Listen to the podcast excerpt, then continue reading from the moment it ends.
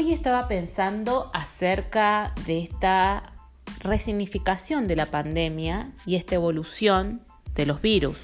Esta evolución que nos encuentra con síntomas más tardíos, con huéspedes que responden de una manera fuera de lo que considerábamos factores de riesgo. También pensaba en la nutrición y el entrenamiento como los zurdos de la salud, como la gente de izquierda de la salud. Y digo esto porque realmente si la alimentación ocupara, fuera ocupada, fuera llevada a la práctica, fuera pensada desde los organismos públicos como lo que es una medicina, la medicina tal y cual es conocida no sería necesaria. Ni hablar del entrenamiento, ni hablar del entrenamiento y las estadísticas a su favor, tanto en la recuperación para COVID como en la disminución de un 35% de cánceres. Ni hablar del efecto del entrenamiento en la salud psicológica y psicoemocional.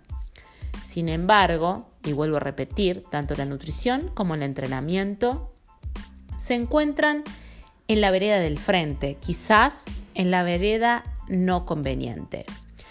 Ayer un paciente me preguntaba acerca de cómo se personaliza la nutrición.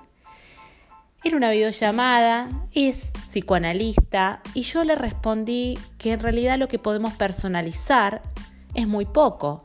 Podemos personalizar el valor calórico total, podemos personalizar la ingesta de carbohidratos, las raciones de proteína, podemos hablar de cantidad de grasa y ser exhaustivos en este punto si es que queremos, y hablar de los tipos de grasa y recomendar, por ejemplo, omega 3, porque la verdad que en provincias céntricas como las nuestras, el aporte de omega 3 de fuentes de pescados de agua fría es imposible, ya sea desde el punto de vista geográfico como desde el punto de vista económico. Entonces le decía esto, que podíamos personalizar muy poco e incluso en, nuestra, en nuestro devenir, en nuestra idealización propia de la nutrición, en esta metáfora de los colores y los vegetales y las frutas.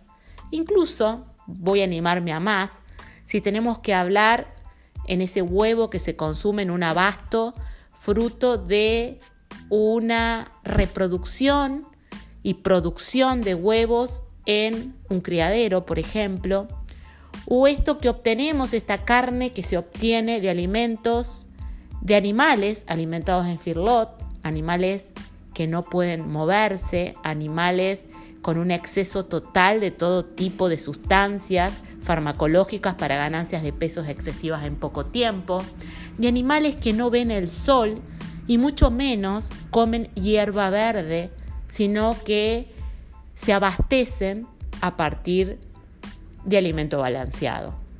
Entonces, ¿de qué personalización le hablamos a los pacientes en nuestras dietas?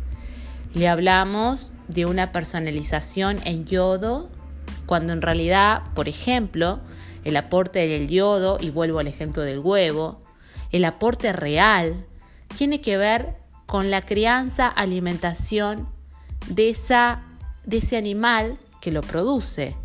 Entonces, igual que los vegetales, si estamos hablando de vegetales de una agricultura extensiva, de una agricultura a base de agroquímicos y fertilizantes, si estamos hablando de este tipo de agricultura o ganadería o producción animal y vegetal, como les guste llamarlo, ¿cómo hablamos de personalización en los portafolios dietéticos?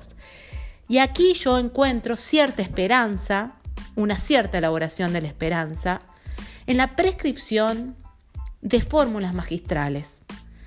Y me detengo solamente porque también en la vitamina C, porque es económica, porque se puede titular, porque tiene una vasta evidencia científica. Me puedo detener también en el omega 3 y tener cierta fascinación con el potencial citoprotector de melatonina. Pero también tengo que pensar estoy frente a un paciente que tiene un poder adquisitivo que no siempre es el ideal, que hablar de inversión de salud realmente necesita volver a ser pensado. Para más de estas reflexiones me pueden buscar en arroba mariceloyero en Instagram y también en Facebook.